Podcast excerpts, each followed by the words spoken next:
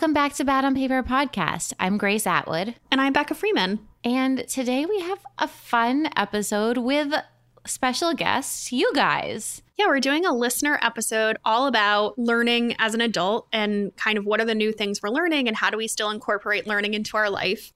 I feel like every August, September, I still get the back to school feeling, even though I'm definitely not going back to school. But it feels like its own New Year's kind of like time to start over, time to do something new. I'm always very inspired by like new stationery and new office supplies.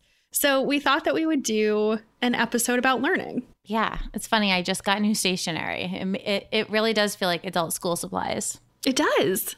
But before we get into it, this episode is brought to you by Rent the Runway. It's time to get dressed again, and Rent the Runway is here to help. We'll tell you more about why we love them later in the episode, but want to let you know that you can take 40% off two months of an eight item plan with code BOP at renttherunway.com. So, how are you doing? I just saw you. I just saw you for three nights in a row when I was in New York. Frankly, I maybe saw too much of you. I'm joking. it wasn't the you, you of not. it. Yeah, so my high is that you and our friend Jackie were both in New York City last week, and it was so great to see both of you. Jackie is is one of our other friends who we worked with at BaubleBar. She was our third musketeer. And um, she was like a bad on paper guest several years ago. Yeah, she was for the very early people. Yeah. I think she was our first guest ever. We didn't know what we were doing. Yeah. And we I got to see you twice. I got to see her five nights in a row. You was, saw me three times. Oh yeah, that's right. I did see you three times. Yeah. It was great. It was so fun. So yeah. that's my high. What's yours? Mine was being in New York. So I spent three nights in the city. I stayed in the Lower East Side at one of my favorite hotels. Then, uh, and I like honestly, like I feel like I only saw like ten percent of my friends. Um, but but I really was focused on doing like brand meetings and I did get to see you three times. I saw my family, I saw Jackie, I saw my friend John very briefly. It was a work heavy set of 3 days because I just it's really important to me to keep all of the relationships that I had in New York going strong and you know so that brands still think of me and want to work together and just to kind of catch up and like hear what's kind of going on in the influencer world because Charleston's definitely a lot more removed from that. So it was it was intense, but it was good. I got to go to some of my favorite restaurants and see some of my favorite friends. And I mean, what are the chances of having you, me, and Jackie all in the same city these days? So that was such a treat. Oh my gosh. It was so it was such a last minute thing for her. She called me the week before and she we talked about Gossip Girl for 30 minutes and like what we thought of the current season and then she just dropped in, "Oh, by the way, I'm going to be in New York next week." So it was such a nice surprise truly. And then I went out to Amagansett for two nights with the Daily. So my other best friend, Alex, is the CMO of the Daily, and she put together this whole like really fun influencer weekend. And she was like, "Why don't you come?" And so I like went to this fancy luncheon where I got to borrow forty thousand dollars of diamonds, which what? was so cool. Mm-hmm. Frost was, yourself.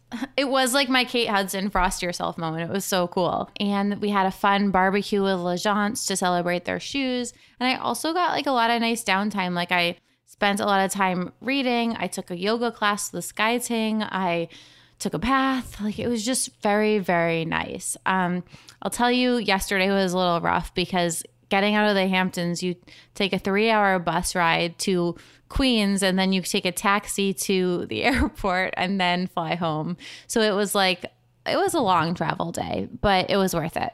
And is that your low? My low is just that I'm really, really tired. Um, like it was five nights of like strong socializing, like whether it was like a dinner and like a lot of drinks or um, like a big group event. And I am so tired. And uh, I am dumb because on Thursday I'm going to LA for four nights and I'm just like I want to stay home. I want I want to go to LA, but I also just want to stay home and like see no people. I mean, woof, same. I am yeah. I am tired. My wallet is tired. My liver yes. is tired. My stomach Everything is, is tired. tired. I went yes. out 5 nights in a row, which I definitely have not done in at least 2 years. Yeah, I feel like my tolerance for alcohol and tolerance for socialization is just not what it once was. Yeah. So it was a it was a sprint and now I am just ready to be in hibernation, work, quiet time mode. I did get Sunday to relax, which was really nice coming into the new week. I read um, like a book and a half, so it was Oh, that's was nice. good. I got some downtime, but Yeah. still not recovered. Yeah. I wish I had this weekend to just have downtime, but I told my boyfriend I want to do like really calm things, like go for walks and go to art museums and just like chill. Yeah. So- and he got the me- he got the message. So I don't think it's going to be a wild and crazy weekend. Yeah. But I just would prefer to be at home. But let's take a quick little ad break before we get into the episode.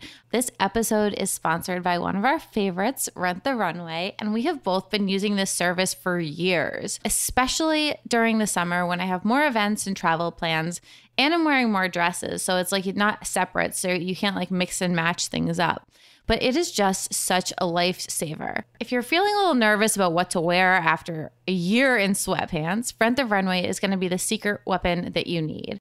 With Rent the Runway, you can access thousands of designer pieces from occasion dresses to jewelry and accessories, loungewear from over 700 brands like Tanya Taylor, DVF, Fig, Rebecca Taylor, Veronica Beard, and so many more. And it's all for one low monthly membership price. So in June, I switched over to the eight item plan, which felt like the right amount of pieces for both the price and the amount that I'm getting dressed.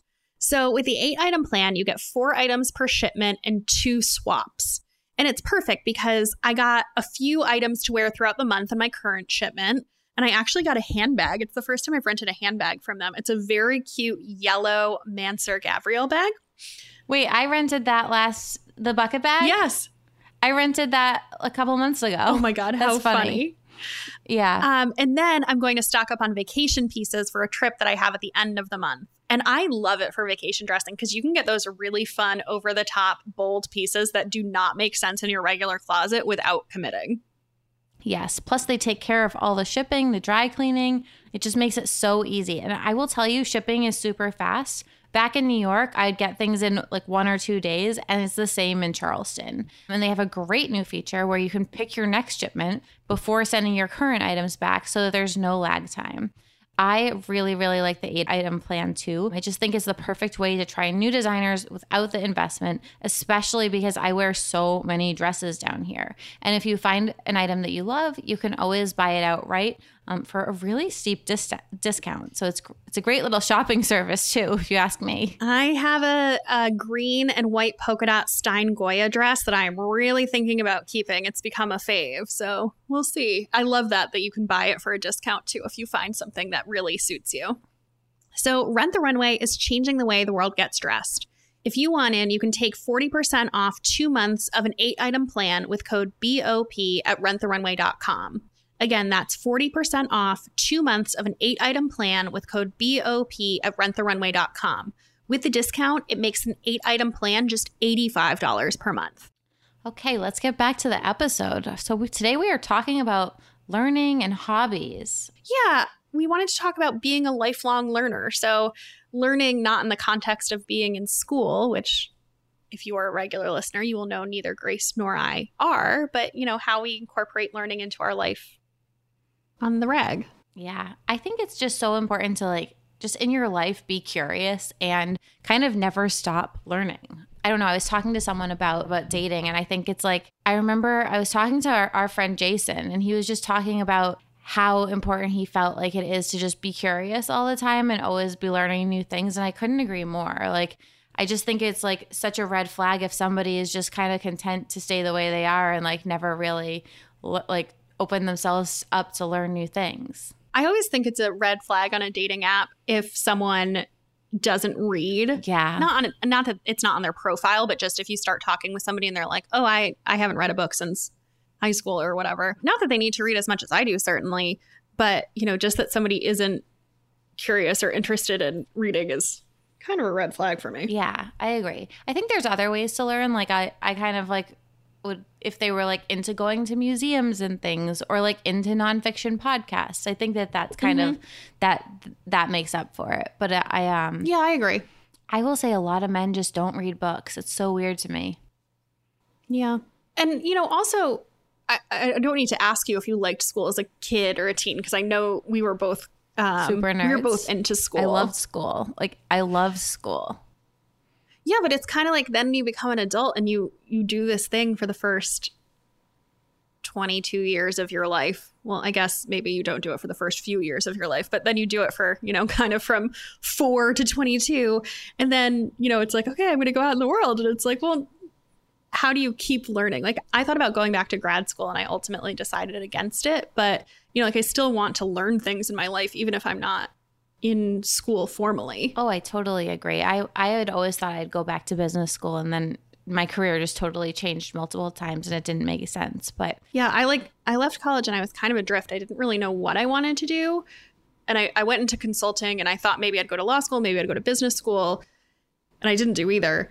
Frankly, I bought the the GMAT test prep book to think about going to business school and I saw that you had to relearn trigonometry and it was like, well, that's going to be a no from me. Ooh, yeah.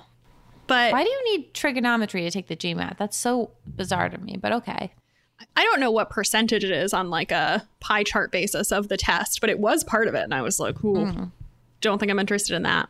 And I don't regret not going to grad school whatsoever. But, you know, I do, I, I think I naturally am interested in learning new things, but I also try to push myself to learn new things when I have the time because that just like, I don't know, it makes you a more interesting human. It like, there's nothing more exciting than being a beginner at something. Like it's frustrating and exciting at the same time. Yeah, I would agree. So we thought we would talk about how we incorporate learning in our lives. And then we also have some great listener voicemails from you all where you told us about new things that you're learning um, because, you know, we figured there's a broader array of experiences than just from us two who may be learning very specific things that are very different from your interests. Yes. So the first place that I think is the obvious place to start, given the topic of this podcast, is nonfiction books and podcasts. And you're a big nonfiction reader. I am a documented nonfiction abandoner, like to the point where I even abandoned Becoming by Michelle Obama. But I do read nonfiction. How I don't know how you abandoned that. It was so good. I know. I don't.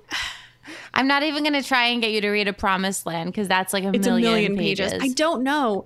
I that's a great one as an audiobook, I'll say. I can listen to or read nonfiction when it is something that I am personally learning and invested in. But if it, it is about somebody else, I lose interest, which is yeah. a bad quality. But I love memoirs. Like I was going through the nonfiction books I've read recently, and most of them are just memoirs. They're not um, like things that are making me smarter. They're just I just enjoy hearing other people's stories. Well, don't say that. They absolutely make you smarter. I feel like I like to read nonfiction that is directly applicable to my own life. And so Yeah, no, I don't. When I when I worked in marketing, like I read a lot of like marketing or management books. Actually probably more podcasts than books, but yeah. I, I you know, I would read those things because they were very applicable to like improving in my own career. Like I loved mm-hmm. um Radical Candor by Kim Scott on management. Um, and then I, I loved books about entrepreneurship, even though I wasn't necessarily starting my own business, but Rework, which is by the founders of Basecamp, like the app. Delivering Happiness by Tony Hsieh was a favorite of mine, although now that's colored in a much different light based on kind of some of the craziness that happened around his death. Um, and then have you ever read Let My People Go Surfing? By it's by the founder of Patagonia. No. It's very interesting. I think you might like it because it also is about building in sustainability into brands. Yeah. But yeah, I would always listen to, and I've stopped listening to a lot of those podcasts, but I would also always listen to like the HBR IdeaCast or what was the HubSpot podcast, The Growth Show. And it they rebranded and then they had a different name, but like about startup things. Like I that's what I can get into is I can get into things that are like directly applicable to me. So yeah, you know, I I spent last year getting super into reading about screenwriting because that was the closest I could get to books about writing a fiction podcast. Um, so I was like devouring those and like yeah. a book a day like could get them could like put down a lot of them just because it's like when it is helping me improve at something i'm really in- interested in it versus yeah. more general one. So i mean i feel like i owe a debt of gratitude to the save the cat book which is by Blake Snyder, who um, is deceased. But if I could write him a thank you note, I probably would. Um, but it, it's about the structure of how to structure a screenplay, and and also it's, it's highly relevant to a book too, just like how to structure a story. And I also really loved there was this book I read last year called Your Screenplay Sucks by William Akers. And I kind of like the negative side as much as the positive side, where it's like, don't do this, you know? Yeah. No, I think that sometimes don't do this is is even more helpful than do this. I agree. So instead of the instruction manual, it's like almost the anti-instruction manual. And I read so many. Some of them are helpful, some of them are not, but those are like the two that stuck out to me. And then this year I've just been reading a ton about writing a novel and then I've also been reading a lot of author memoirs, which I found really helpful just on like a comparing and also kind of understanding the men- people's mental state during the creative process because it's so it's so mental in addition to the physical of like actually writing. Yeah. But I mean, I th- there's a Save the Cat book specifically about writing a book by Jessica Brody, which is wonderful. There's this book I really liked called Story Genius by Lisa Cron, which was really helpful about tying the main character to plot. There was also a book that was like part memoir, part instructional called Monkeys with Typewriters by Scarlett Thomas that I really liked. And then I've talked about this on the podcast before, but I read Bird by Bird by Anne Lamott and I loved it. Like that was very much about how she thinks about writing and like her writing process and like the mental gymnastics around it. And it's like very folksy in a way that I really enjoyed. But yeah, that's the kind of like nonfiction books that I've been reading. And I'm less of a nonfiction podcaster, but I'm I I feel like if it's nonfiction, it's usually a chat show for me, which I can still learn things from sometimes, but maybe not in the making me smarter way. Yeah. What about you? You're a huge nonfiction reader. I love anything that's going to make me a better person or understand myself a little bit better. So, anything Glennon Doyle, especially Untamed. I know people have mixed emotions on that book. I just found it to be like really empowering and helped me to like just be better at knowing myself, sticking up for myself, setting boundaries, stuff like that. Anything that Brene Brown writes, like Daring Greatly, is always a favorite of mine. And then a book that like changed my life was Quiet by Susan Cain. And that's all about the power of introverts. Because sometimes I feel a little bit ashamed to be an introvert, like to need so much quiet and to need so much alone time. But the book really helped me to like feel better about it and also just to understand myself a little bit better. Um, and then I read a lot of books just about things that I'm interested in. So one of my favorite books from this past year or last year, I don't know like what year we're in. Like the pandemic, it's all just like and we're still in the lockdown period was all just like a big blur for me. But you know, I loved Joyful by Ingrid Fetell Lee. Like I like I love design and art and just like beautiful objects. And I think that I learned a lot from that book like kind of the science between why things make us happy. Like, why is symmetry so pleasing? Why do like round objects bring us joy? Why do having more curved edges versus all straight lines and angles, why does that make us happier? So I just found that book to be so interesting. And then another thing I do is I buy a lot of art books, and a lot of those are more like coffee table books, but there's always like several pages of, you know, in- information about the authors and things. And like if I go to a museum and I see something by an artist and it really resonates with me, then I go home and I Google it and like learn as much as I can about that artist. But then I might go on Amazon, see if they have a book, order the book. And I feel like it just like kind of becomes this whole little rabbit hole for me that I go down and like I kind of just wish I was an art history major. Like I wouldn't I'd probably have a totally different life than the one I have now, but I kind of just am always on this like pursuit of learning more about art and art history, which is fun. But that's not just books. It's like going to a museum, reading the book, Googling something, um, talking to friends who have, because, you know, Natalie, for example, one of our, my best friends was an art history major. So she just knows so much. And like sometimes I just feel like such an idiot because I don't know any of this stuff. I just know that something's pretty and it makes me happy. Um, so that's like a fun thing to learn more about. That's a really interesting thought like if you went back to if you went to college today not went back to college but went co- to college for the first time at 39 what would you major in art history?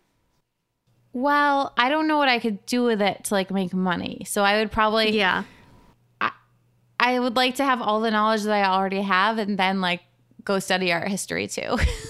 So you would want like a postgraduate degree Yeah. in art history, not your your original degree. like just for Okay. fun and I'm still like blogging and like earning money on the side. yeah, yeah, yeah. But like I'm like it, I'm in school learning art history.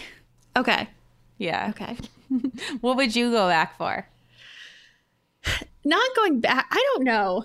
I mean, in some ways, I'm like, maybe I should have majored in business in college and, and studied marketing at the time.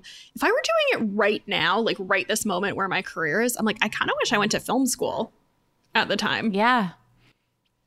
Um, but again, like, it, it took me so long to get here that like I never would have been in that place at the age of 18 like it it wouldn't my career path wouldn't have made sense without the things that came before it I know, same. so i'm not regretful in any way but just yeah if i were going if somebody was like well you go to school now i would be like cool i'm going to film school Yeah. I think mine is more just this passion that I have that I like am excited about, but I don't think it's a, a career path. It's more just like something I love. yeah and then you also read a lot of business books though Oh, I do. I, I do love a business book. I mean, right? I finished The Third Door, which we talked about by Alex Banayan. I love just hearing from successful people about what they did and how they got to where they are and how they built their businesses. It could be like nothing to do with what I do. Like, I am not going to try and create the next Microsoft or Apple, but like, I love watching documentaries about those guys, reading their stories. So that book really appealed to me because he talked to so many really successful, inspiring people. And then the other book I'm reading right now, which I put down, I've been kind of on a break from it because when I was in New York, I just brought one fiction book with me. But it's um, Obsessed by Emily Heyward, and that's all about brand building.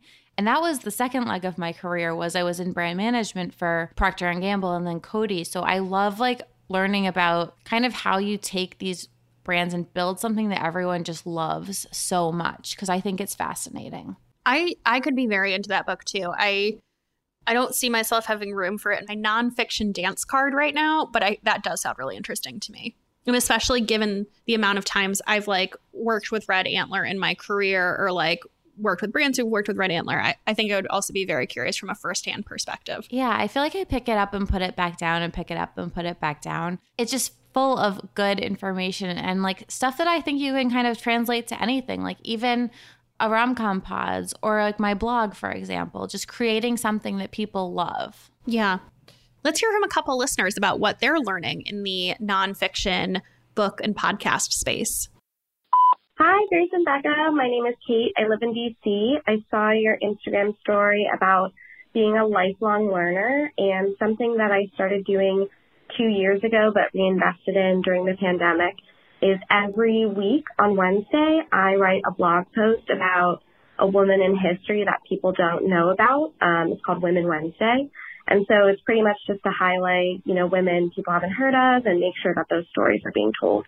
So I have so much fun researching um, the women I'm going to cover that week and posting about it and having friends comment on it. So that's something I'm doing. I uh, hope you all are well. Bye-bye.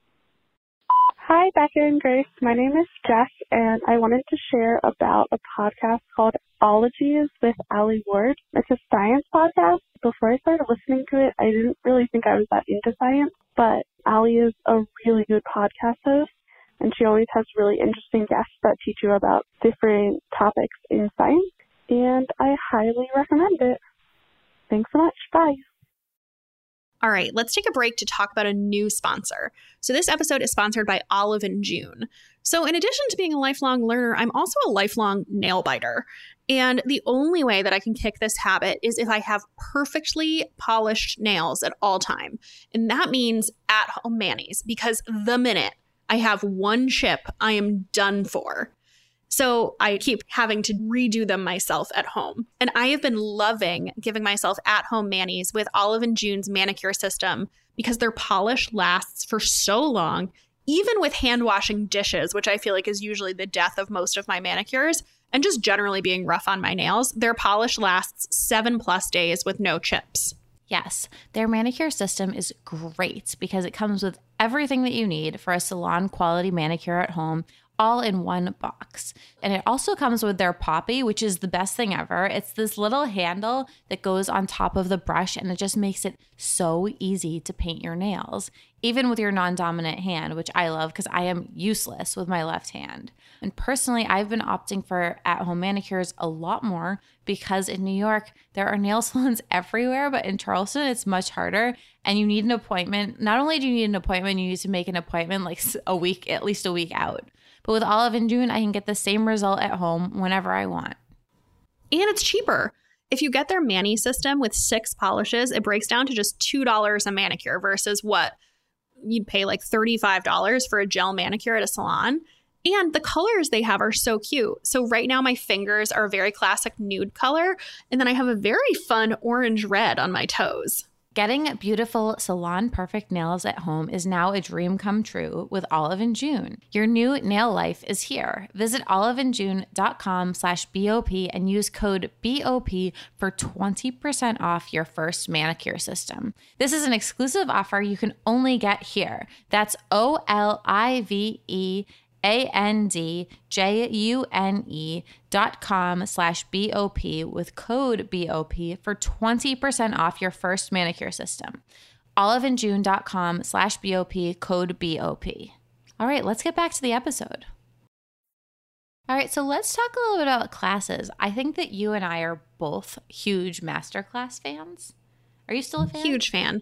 Yeah. Mine um mine just renewed and I I Mine just renewed too. I think we joined at the same time. I think so. And admittedly, I have not used it as much as I would like. I was talking to our, our friend Hitha Palepu, and she was saying that she listens to master classes without the video while oh, she does chores. And I, I've never done that, but she does it like every day and she's gone through so many of them. And I'm like, gosh, I really want to do that because there's so many that I I think sound so interesting that have literally are not applicable to my life at all. I know, but I just I just want to hear f- from them. You yeah, know, I agree. I think I'm going to start doing that because I have been traveling so much, and I've also been admittedly admittedly watching too much TV because we have so much good TV right now.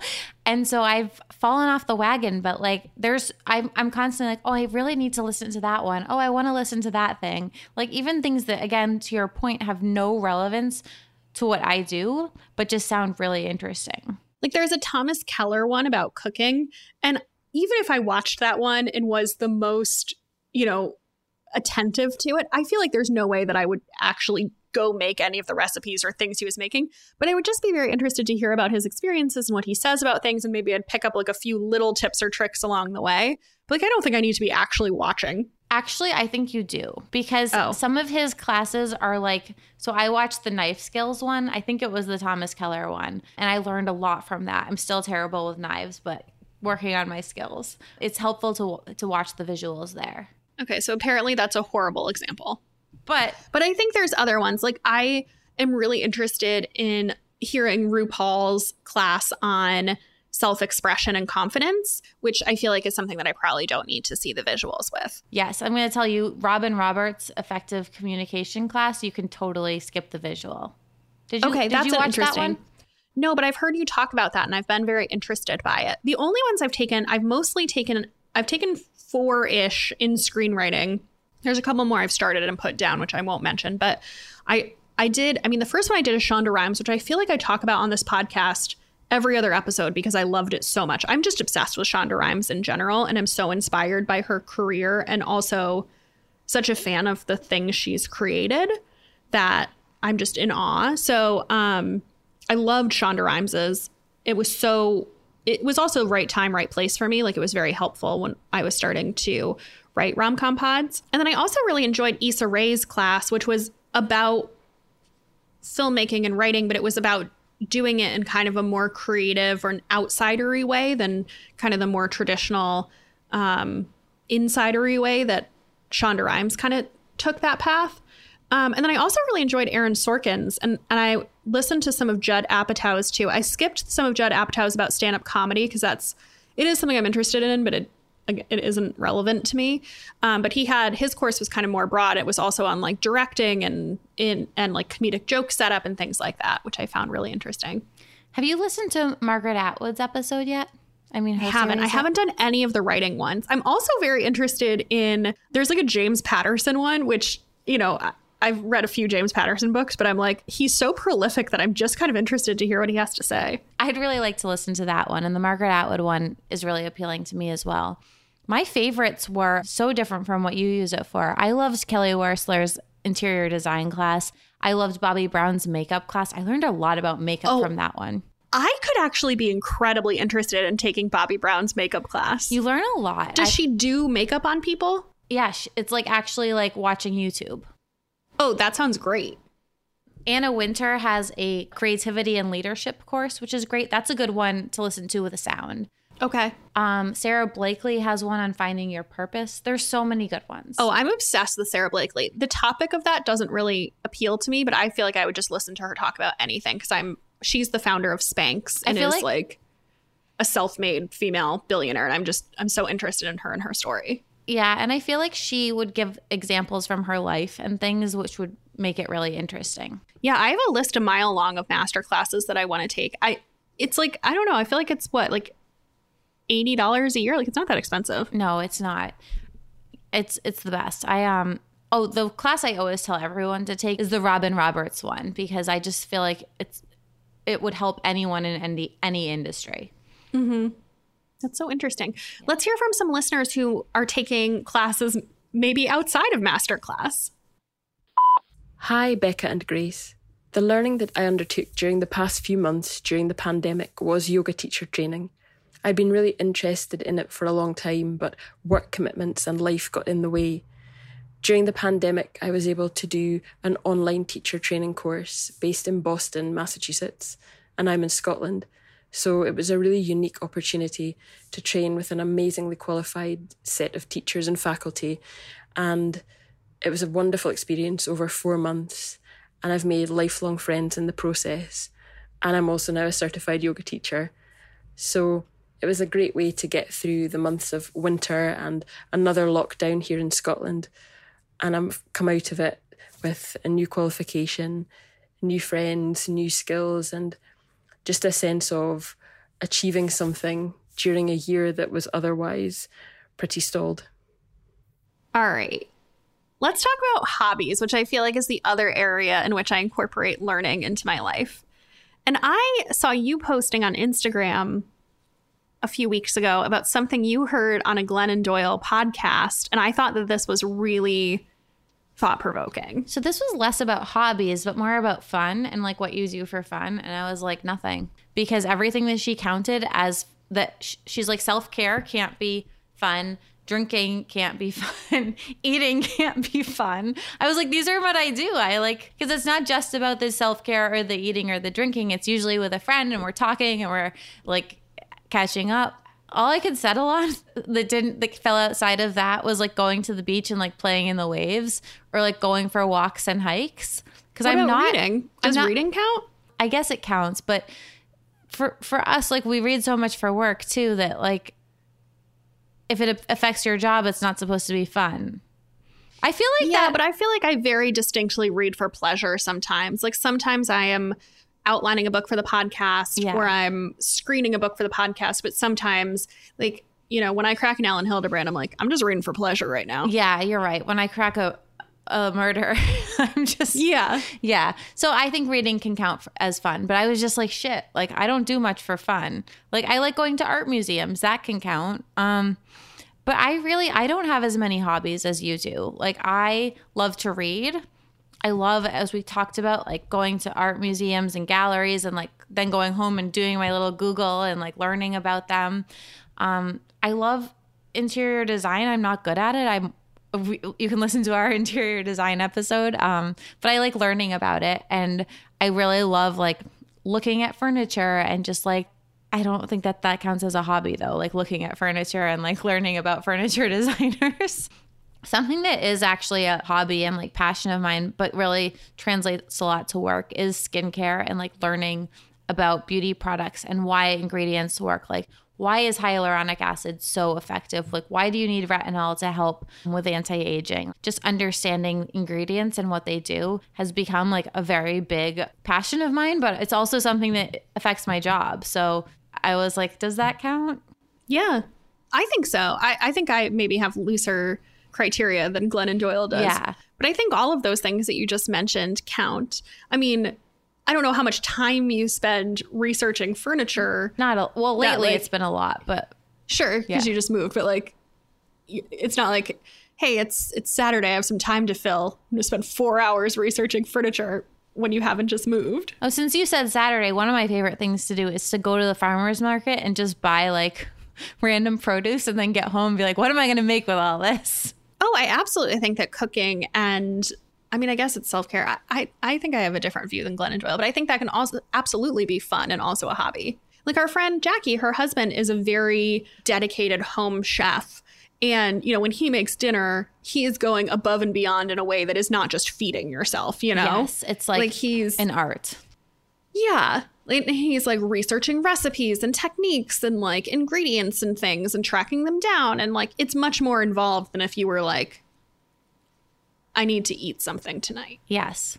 My last thing on my list was movies, and something kind of fun that my boyfriend got me into is the AFI 100 list. It's like it's the American Film Institute. It's a list of kind of like the 100 most important movies, and it changes every year. But he's like dead set on watching every movie on that list, and I'll tell you, I'm not going to watch them all because some of them I just find boring. But um, there's a lot of good classic films on there, and it's fun to kind of make our way through the list. Oh, that's fun. Yeah. It's like a fun challenge. But again, I know Yeah. that I'm not going to meet the challenge because there's like west old westerns and things and I'm like I have no desire to watch that. Totally. Totally. Yeah. I'm a self declared slut for hobbies. You I feel are like like you have so many. Ah, I love a hobby. Although I will say that I have one at a time usually. Yeah. So although I've had a lot of hobbies in the past, I don't actively do a lot of these things. So you're not slutty. You're pretty monogamous when when you're doing it. You just you date around a lot. I date around a lot. I date around a lot. And I feel like it's my go-to whenever I'm feeling adrift professionally is I'll pick up a new hobby. So I probably should pay more attention.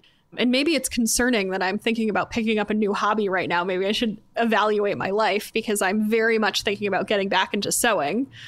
But um I love having a creative hobby. And I, I think at first it started for me because I was working in a very non-creative job when I worked in consulting and I wanted a creative outlet. But I I love having a hobby and it's like it's I love the like you said like the researching part of it like which is a lot of in my case watching YouTube videos or things like that. I love the shopping for a hobby too. Like that brings me so much joy in addition to the doing of the hobby. Like Oh okay, yeah. like So buying the through my- sewing machine and all the colored Oh, yeah. embroidery floss and Oh, yarns. yeah. So let me go through I'll go through my list of hobbies that I've had at, in my adult life that I've like picked up very seriously. So the first one was sewing, which I was very into for a while when I lived in Boston. I also got very into fashion illustration. I like I wanted to be on Project Runway. I don't know what I wanted, but like I thought that I could like combine that and sewing and I'm not sure where I was going with it but I was really into that for a while. Um, I got into photography for a while and I had like the DSLR camera and I got into, I took a, a class. This is when I first moved to San Francisco. Um, I got very into photography. I picked up knitting. Knitting was when I was thinking about leaving Lola. Um, You're like, forgetting year- another San Francisco hobby you had. What? Blogging. Oh, that was Boston. Yeah, blogging. I Oh, that was definitely had Boston, a, not San Francisco. I Uh, it was both. It like crossed over a little bit, but yeah, bo- blogging was a hobby for a moment. I had a a fashion blog that thankfully no longer exists um, because it's embarrassing. I- I wish I could scrub all my old outfits from like the early days of blogging off. They're all out there still.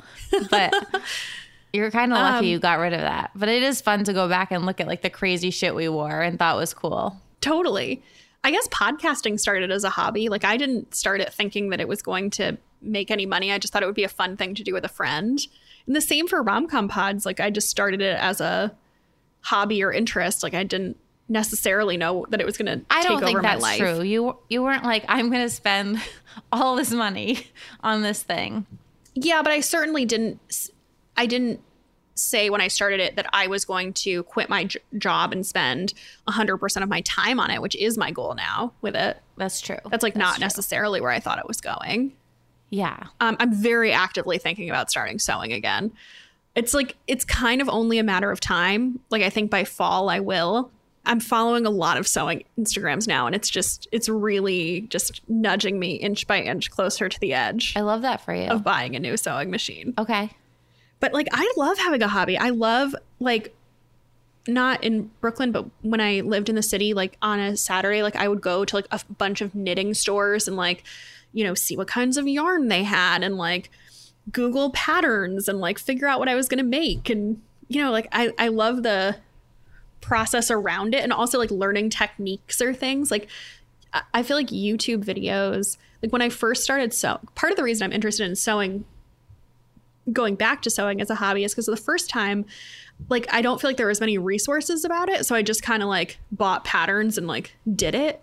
I took a class um, in Boston to learn how to sew, so I did do that. But then like in terms of troubleshooting, but now I'm like, there's so many YouTube videos, like I could learn so much more, better, faster than I did before, Yeah. where it was just like trial and error. I don't know. I love having a a crafty hobby. I used to have crafty hobbies when I was younger. Like I did all those like DIYs for my Yeah, blog. you used to make like a lot of making jewelry. Yeah. I think now what I'm slutty about is like things I'm interested in. Like remember when I went on that yoga retreat to Cuba Mm-hmm. and then I watched like every documentary about Cuba, got like really into like learning about Cuban food, like just went down like a whole rabbit hole. Like I feel like I just like go somewhere or learn about a thing and I'm like, well, I need to know or orange wine last summer, like when I was buying every orange wine and tasting them all and just like I read a whole like a, one full nonfiction book, like 300 pages all about orange wines. Wow. Yeah. That's cool. Yeah, I like learning about like a new interest and then I like abandon it and get a new one. Like I'm not really into orange wines anymore. I'm glad you're not into orange wines because I I never liked orange wine.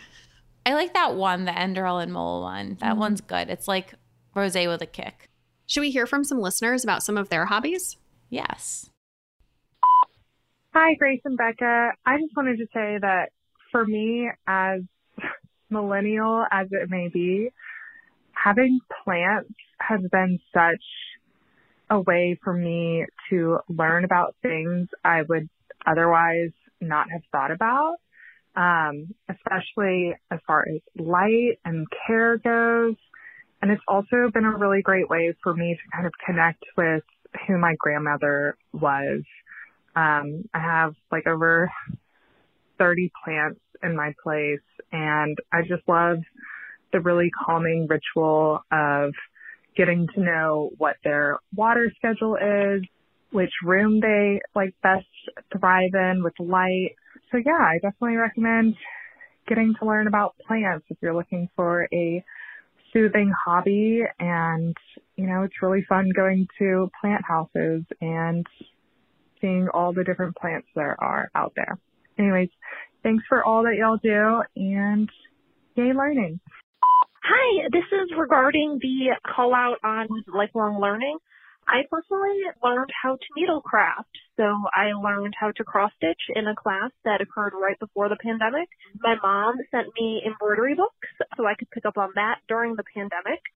And then I took an in-person class, master course, to learn a punch needle.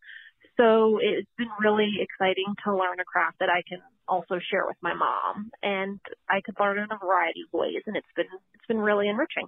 Take care, ladies. Hi, Grace and Becca. Um, longtime listener and excited to share this with you. I am also a lifelong learner. I've been uh, working on revisiting the piano. Um, I recently bought a new keyboard and am picking it back up after um, about 20 years of being away from it.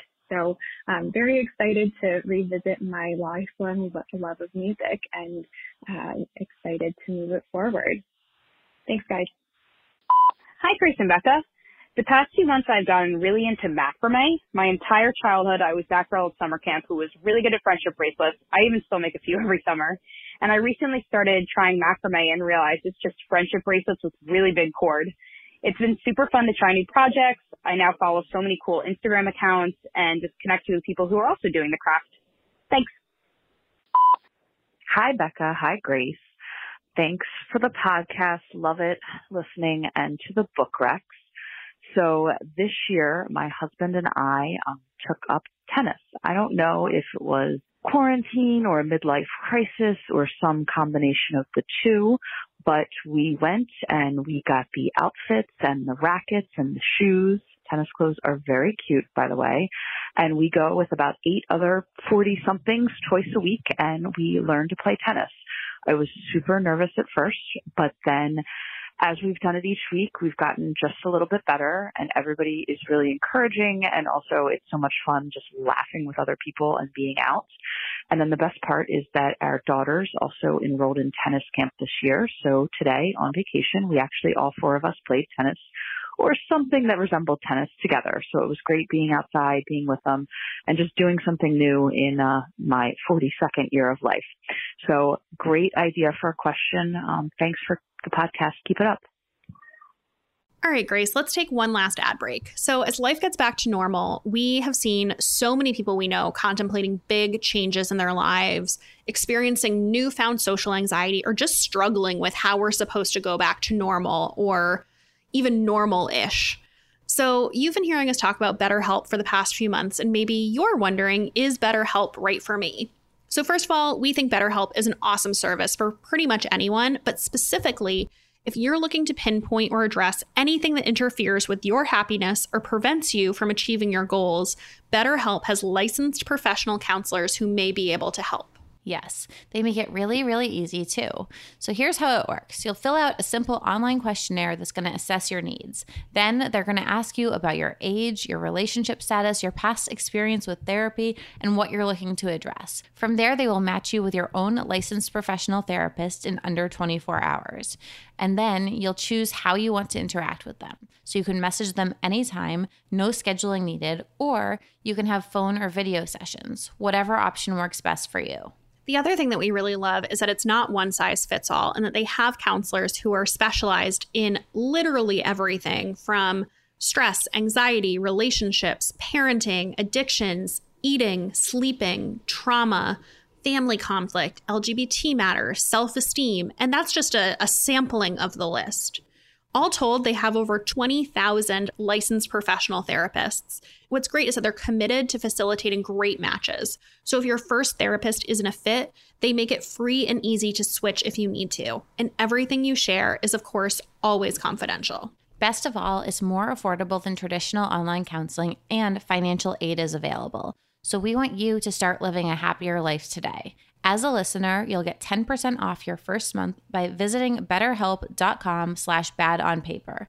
Join over 1 million people taking charge of their mental health. Again, that's betterhelp, H-E-L-P dot com slash bad on paper. Back to the episode. All right, Grace, shall we get into some end matter? Yeah, let's do it. Do you have an Instagram obsession this week? I have an Instagram obsession that I am so obsessed with. So, have you been watching any of the Olympics? No. Me either. But I have seen that Tom Daley, who is a diver on the British team, there's all of these like photos of him knitting in the stands or like while he's waiting on the sidelines. And oh my god, this is so up your alley. so up my alley. And so you know, it's like all these photos of him knitting, and I, and you know, like I think on movie sets, at least his not necessarily anymore because everyone has their phone, but like historically, I want to say that like Julia Roberts like knits on set or something. So it's like a kind of common hobby for people who have like a lot of time to kill, sitting like, you know, the hurry up and wait of it, which mm-hmm. is true of the Olympics or, you know, making a movie or something. And so I saw these photos and the internet was like, oh, this is so cute. And in one of them, he was knitting this sweater that had all this pattern work in it where it's it was basically like the Olympic rings and it said like Great Britain or whatever. And I was like, oh, he's not just like knitting a fucking scarf. Like he's like legit knitting. And so he has a Knitstagram, which is like a knitting Instagram that shows all the things he made. And it's um it's called Made with Love by Tom Daley. And he's an incredible knitter and crocheter. Like he makes clothing, he makes like it's it's very stylish. Like it's not just like he's a hobby knitter that's doing it for like stress or anxiety. Like he's legit. That's so funny. I'm so deeply into it. I really like the rainbow chevron sweater that looks he appears to have crocheted. It's amazing. Yes. Yeah. Also, I mean, he's super hot, so he's like like modeling all of his uh sweaters with his like nine pack abs, eight pack. I guess they only come in even numbers. Um, amazing. But yeah. What's yours? So this is a first, or maybe not, but I'm really obsessed with dogs. This is a dog that I spent the weekend with. I'm secondhand obsessed with that dog. So this is Serena Goh's dog, and Serena's a great follow on Instagram too. Um, she's a, fr- a blogger friend of mine that I've known forever. But this is not about Serena. This is about her dog. You guys, this is Klee Kai Luna. It's K L E E K A I underscore Luna. This dog, I've never like found a dog that I'm like, I could have this dog and it could be my dog. This dog is like a cat. It will sit with you. It smells nice. It's beautiful. It snuggles with you. Smelling nice is important. It's really chill. Like she'll just like I was I borrowed her for the afternoon. I like sat in the hammock with my book and she just sat in the hammock with me. Then she like laid on a blanket under under the hammock. This dog is like a friendly cat. It's the best dog I've ever ever met. There are a lot of dogs like that.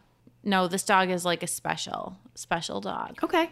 It, it's think- beautiful, special, but in terms of personality, I feel like there's many dogs like that. It also looks like a miniature wolf. Yeah, Like it's a wonderful dog and now I want a Klee Kai. very cute. Yeah. What about on obs- regular obsessions? So I have been drinking Whole Foods mineral waters in bulk, and they come in such good flavors. They have a strawberry one, which is so nice. What's the difference They between have- mineral water and seltzer? I think it's pretty much the same thing, but it comes in a big glass bottle that you pour into your glass versus a can. Okay, but taste wise, you can't tell yeah, the it's pretty much the same. The flavors are incredible though. They have this elderflower one, which has a couple other ingredients. I forget what. They have a passion fruit one. The strawberry is my favorite. Just simple strawberry, but the strawberry flavor is so perfect. I love it. It's delightful. I wish we would have had this conversation this morning before I went to Whole Foods and didn't buy this. It's also funny because Whole Foods limits how many you can get of each flavor. Like when I order it online, I can only get two of each flavor. Like I was like, I want like eight bottles of strawberry. And they were like, you can have two. To be honest, that sold me even more that they're rationing it, that it's that popular. Yeah, it's that popular. It's really good. What is your obsession this week? So I I've actually used a habit tracking app for a really really long time, but I just switched the specific app that I'm using because um, my old one I downloaded so long ago, and um, it's like not being serviced anymore. Like there are no updates. Like it just is what it is. I wanted to do something that it was a functionality that it didn't have, so I had to find a new one, and I I downloaded this app called Habit app, and it's the logo is just like a, a pink uh, like box with a checkbox in it. And i love it. So i i downloaded a new habit app because there were two things that i wanted to do. So i i've always tracked exercise with a habit tracking app but then i wanted to Yeah. track working on my book. And then the thing that i wanted to do that i couldn't is i i really want to eat better. I've been so busy lately and I feel like my diet is the first thing to go when that happens. And so, you know, I feel like this is this sounds so cheesy, but um so many people say that they try to eat like 80-20. So, you know, if you eat 21 meals in a week, so that's 3 meals a day, 7 days a week. So you eat 21 meals a day. It's like, okay, if 80% of those are healthy, that would mean you eat 17 healthy meals out of 21. I was like, that feels unrealistic. I'm going to start with 15. So, but I wanted to track how many healthy meals I eat per week versus non healthy ones to just hold myself more accountable. Because I also think that with eating, it tends to be something that in retrospect, you always overestimate how good a job you're doing. You're like, yeah, I always eat healthy. I've been Yeah. tracking this for like three weeks. I have not hit 15 healthy meals in at all Ooh. at all. So, um, you know, but I think it's interesting to track, and I, I wanted to to be able to like look at that because I think you know there's that like business saying of like what gets measured gets improved. So, Um, yeah, that's a good way to look at it. but yeah, I downloaded this this app and I really like it. And it has way more functionality than the janky app that I was using before, and it's free. Um, yeah. but I really like it. Cool.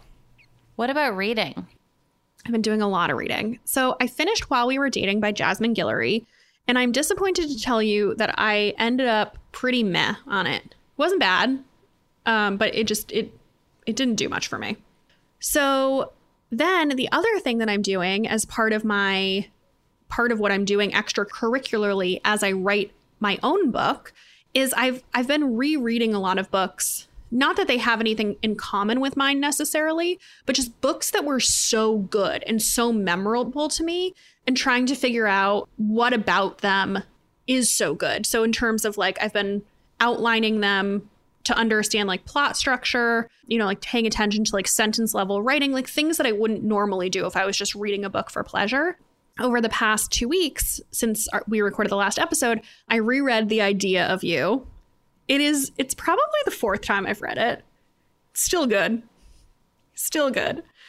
Not even good, great. And then I also read Red, White, and Royal Blue by Casey McQuiston. And so I just, I, I reordered a bunch of books that I love because if I love a book, odds are I've given it away. Um, and I'm kind of just making my way through a bunch of my like greatest hits books to figure out if I can discover anything about what makes them so great. Oh, I like that. I like that for you. I hate re- rereading books, but I like that a lot for you. I think that's a really smart idea as you start your own book. Yeah, because you just pay attention in a different way when you're writing a book versus if yes. I just sat down and I was reading yeah. as, you know, my hobby, my fun reading. And then last night I started Imposter Syndrome by Kathy Wang, which is one of the books that you read in July while we were off air. It was the Silicon Valley and Spies one, which obviously I was very sold on that description. And I'm about um, probably like 70 pages in, and I'm I don't quite know where it's going yet, so I'm I'm very invested to see what happens. Yeah, I really enjoyed that one. What about you? What have you been reading? I'm only reading one book. It's The Invisible Life of Addie LaRue by V.E. Schwab, which have you read this? I've not. I um I've heard mixed things, so I hadn't picked it up. But what do you what did you think? So I am probably 60% through. It's very long. Like it's very long. People have just been like if you love the Midnight Library, you have to read this book. And it was one of the book of the month like semi-finalists for book of the year. I am enjoying it, but it is long. And it's kind of like a modern fairy tale almost. Like this woman when she's like 23 years old makes a deal with the devil that she will have freedom like complete freedom she's you know she's young and doesn't know what she's doing and to live forever but no one will ever remember her ever so like with you know within 24 hours anyone she meets forgets her like if she like sleeps with a guy the next morning she wakes up they wake up and he's like what who are you i usually don't get this drunk how are you here you know like she can't have a job or rent an apartment because they won't remember her. So it's a really interesting premise. And it follows her all the way from the 18th century through modern day life in New York. And then she meets, I will, this is not a, this isn't a spoiler. I won't say anymore. She meets a guy who does remember her. And then it's like, what happens from there? Oh, that's interesting. I like that premise a lot. I would say that based on that description of skills, I feel like, you know, she would be uh, well suited to a life of crime. Yeah. Which it doesn't necessarily sound like that's where the book goes, but I would be interested in that book too. yeah. So it's it's good. Um, it's just very long and like the writing style isn't really for me. Um, but I it, it feels like a, a fairy tale in a way, like a modern day fairy tale. Wait, I need an update just because I was listening to last week's episode this morning before we recorded. Oh, yeah. Did you finish the show, girl? How did you net out on that oh, one? I did finish it. I would give it I liked it. I didn't love it. I would give it like a B plus. I would say definitely read it, but it's not like a must. I'm not going to do it then because historical fi- fiction yeah. isn't my genre, but there are very select eras of historical fiction and like New York, like, mm-hmm. um, what is it, some of the 20s or 30s? Mm-hmm. Like New York during is, the 20s, like Prohibition era glamour yeah, that is one of the eras that I'm interested in. So I, I was just wondering if it was good because if it was, I was going to pick it up. But if it's not a, a hell yes, then I'll. I'll. It wasn't like a City of Girls. Okay. Yeah. Okay. Yeah. Well, if none of those books wet your whistle, uh, we are reading uh, Ace of Spades by Faridah Abike-Iyimide this month for our Bad on Paper podcast book club. And I am so excited for you all to read this because it is it's the best YA book I've read this year and even longer than that, like for a while. Like it's a thriller, which you know isn't usually my genre. It's uh, definitely, there's definitely some rich teens in it. Um, it's set at a very elite private school and it is so good. I don't want to tell you too much. People described it as Gossip Girl meets Get Out, which I think is perfect. Yes. So if that appeals to you, please pick it up. It's so good. I read it in one sitting. I just was like, turn the page, turn the page, turn the page, need to know what mm-hmm. happened. Um, so it's very gripping. And I think if you're going on a vacation and you need like, you want that pool book, like this would be amazing. Yes. So that's what we've got for you. And in the meantime, if you would like more of us, we are on Instagram at Bad on Paper Podcast. We also have a Facebook group where people are always discussing books and things related to the podcast. So just search Bad on Paper on Facebook. And I'm on Instagram at Grace Atwood, and my blog is thestripe.com. And I'm on Instagram at Becca M. Freeman. And I will see you, we will see you next week. Yes. Bye, guys. Bye. You.